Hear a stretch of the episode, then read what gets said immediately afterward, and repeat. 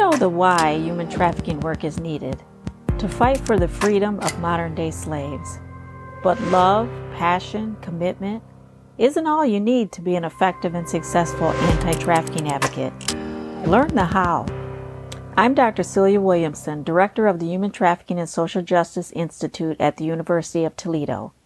Welcome to the Emancipation Nation podcast, where I'll provide you with the latest and best methods, policy, and practice discussed by experienced experts in the field so that you can cut through the noise, save time, and be about the work of saving lives. The International Human Trafficking and Social Justice Conference is the largest and oldest academic conference on human trafficking in the nation. Join us for our 18th annual conference, hosted virtually this year on September 22nd through the 24th. You will have the opportunity to learn from and collaborate with thousands of advocates, researchers, experts, and survivors from all over the world. Find out more information and register today on our website, traffickingconference.com. Welcome to the Emancipation Nation, episode 109. And I want to continue with the series, the solo series on trauma. And this week, I really want to talk about trauma informed care uh, which is different than trauma treatment. And next week, I really want to dive into the different types of trauma treatment for survivors.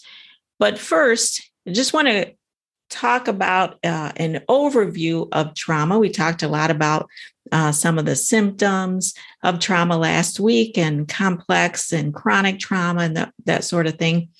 But um, SAMHSA talks about trauma being um, something that results from an event or a series of events and a set of circumstances that are experienced by somebody either physically or emotionally that are harmful or life threatening and that have lasting effects on the individual's functioning or mental physical social emotional and spiritual well-being. So they talk about those three e's of trauma the events, so the circumstances that cause the trauma, the experience, uh, the circumstances and the the dosages that matter in terms of that experience, and then the effects of trauma, meaning the physical, the social, the emotional, the spiritual consequences because of trauma. And so when we act as someone who's trauma informed, then we want to shift first our way of thinking. Uh, so instead of saying things like, what's wrong, we might say, what happened? Um, instead of saying, like, what's your diagnosis, we might say something like, what's your story? What brought you here? Instead of, what are your symptoms? Uh, you know, what have you uh, been dealing with? what how have you coped and how have you adapted um, instead of how can i best help or treat you it's like how can we work together to figure out what helps the best. Um, instead of here's what we need to work on. How can i support changes in your behavior in your life that will benefit you? And of course we want to stay away from any language that is blaming or derogatory, like, you know, uh, how did you get yourself uh, caught up in this situation? Um, you know, what are some of your problems? Um, you know, that goes along with what's wrong with you and uh, how long have you been a street prostitute and how long have you been a drug addict and all of the um, terms that sort of um, envelops the entire person. So things like, oh, here's my uh, bipolar. I have my bipolar client at two. Um, you know, bipolar might be something that affects your client, but it's not your total client's personality. Someone may have been involved in street prostitution. It doesn't mean that that's their entire personality. So we want to make sure that we stay away from language that takes away from the whole being and kind of uh, now you only see that person as that one thing. They're much more than that one thing. Um, the way you talk to people, the way you speak to people, you could come with the, the right words and the wrong tone. And that is traumatizing, retriggering. Your nonverbal body language is re traumatizing or triggering. So you have to be very careful, very sensitive, as much as we all want to be culturally sensitive. You know, we think about, we talk about, we learn about cultural sensitivity.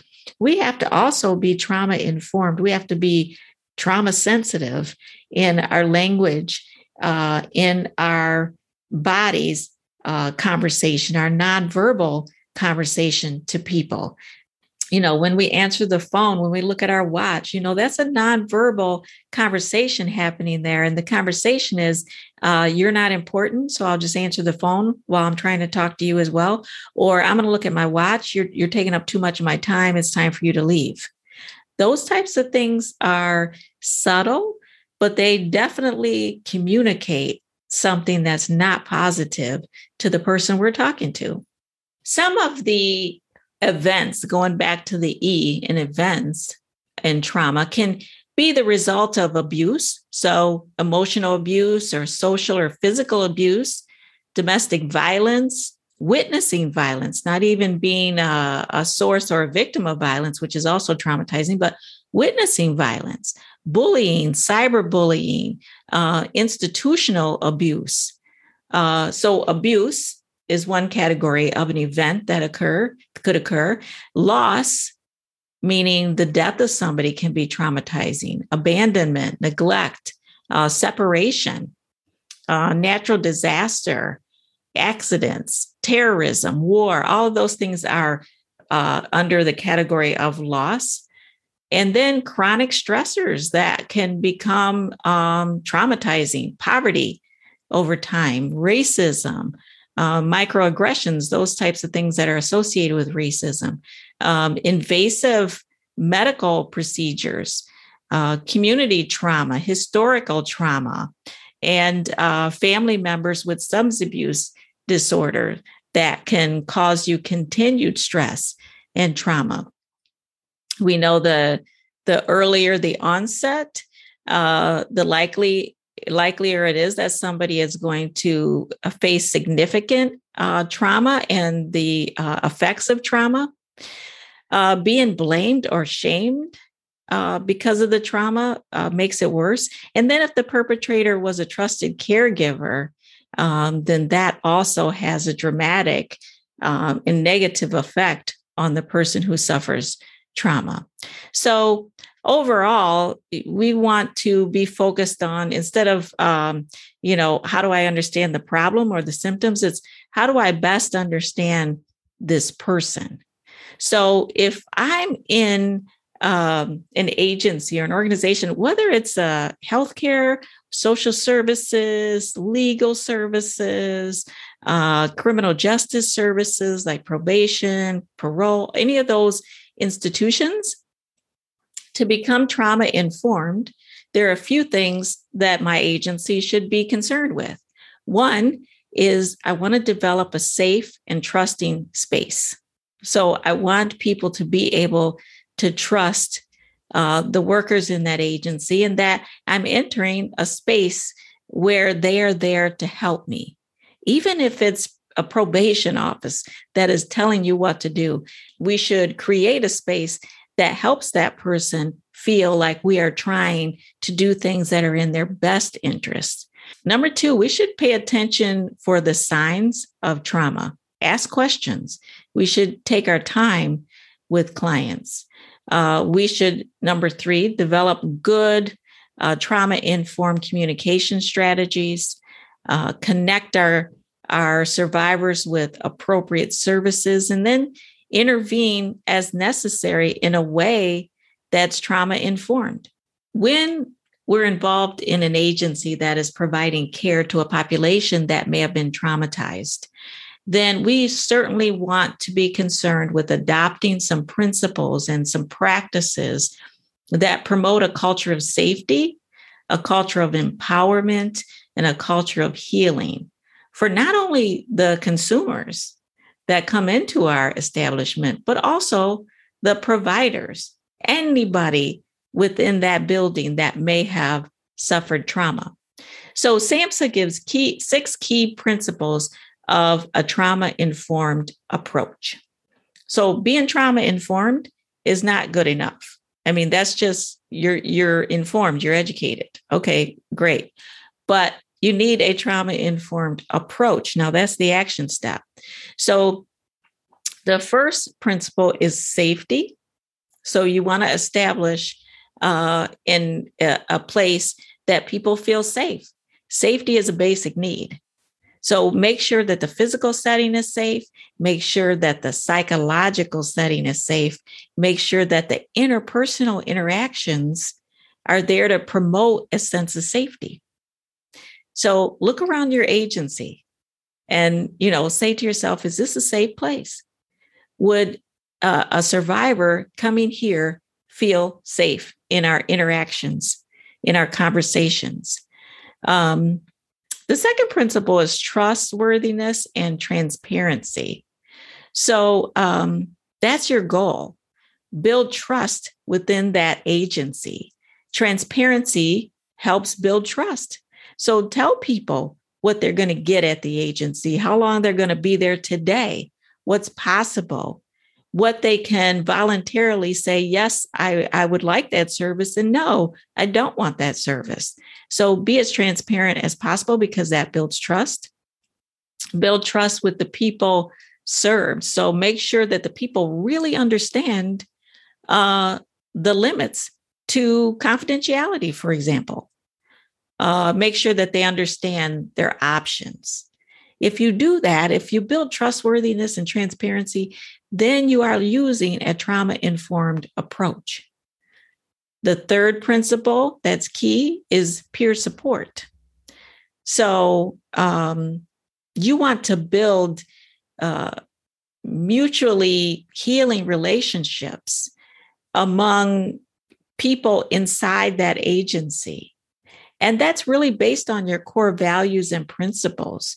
So, peer support should be voluntary. There should be no judgments. It should be respectful. Um, it should be reciprocal. The relationship is reciprocal and it should be empathetic.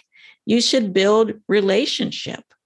So we're not working on necessarily the medical model here where you walk into the office uh, i am the expert i tell you exactly what to go do and then you go run out and do it i know everything about you you know nothing about me. You remember the traditional counseling and therapy sessions where, you know, you come in, you spill your guts all on the floor and tell me every single thing about you, all of the shameful details about yourself. I'll sit there with my pad and pen and glasses on my face, and I will tell you exactly nothing about me.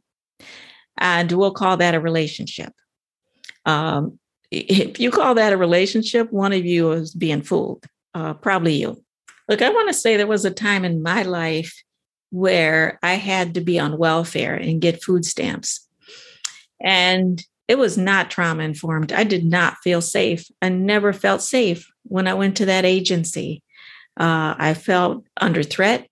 I felt like if I didn't answer correctly, that some of my benefits might be taken from me.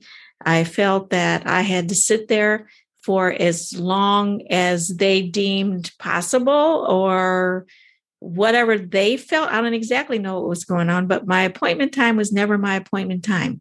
It was always a half an hour to an hour later.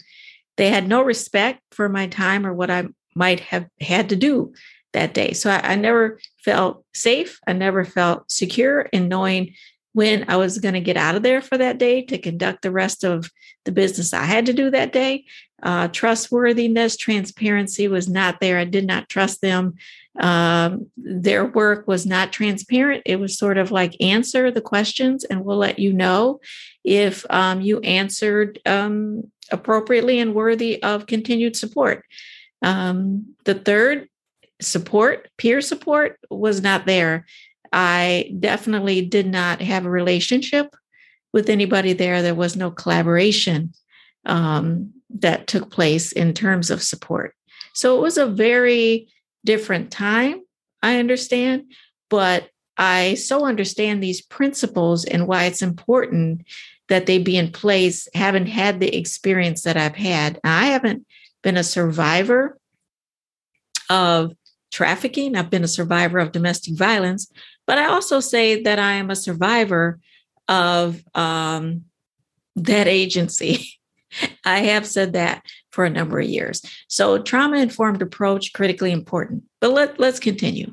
So, so today we try to build relationship and support.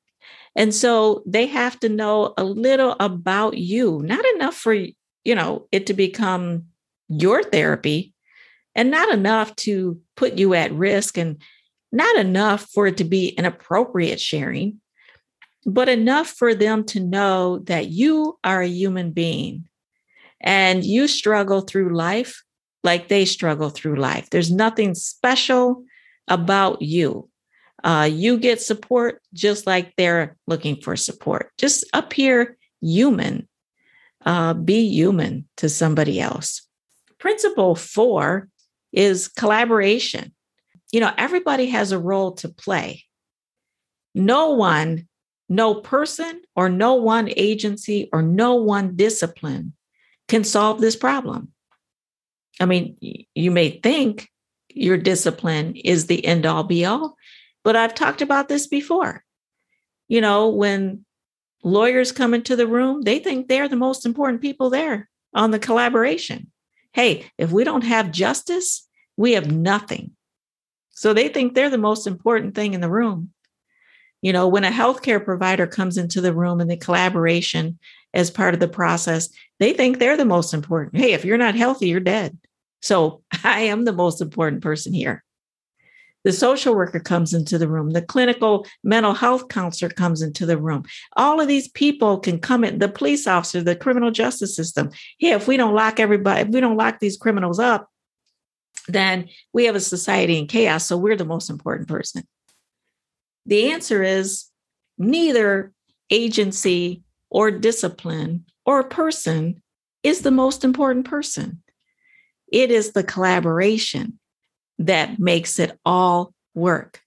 So we all have to practice a little humility and understand that if we are going to actually address uh, survivors' trauma, that we have to play our role and we have to run in our lane as best and as, as in trauma informed as we can, but we are not the end all be all of this whole thing. And so I think uh, we need to take a step back and just practice humility. It's, it's, it's like we have a little bit too much self-esteem. We think we're gonna we're gonna solve it. We're not gonna solve it by ourselves. Principle number five is to have uh, empowered voice and choice. So for our survivors and for their families. So we should be working as our agencies to empower survivors. We should be working to help help people have a voice and have choice in how their recovery will work.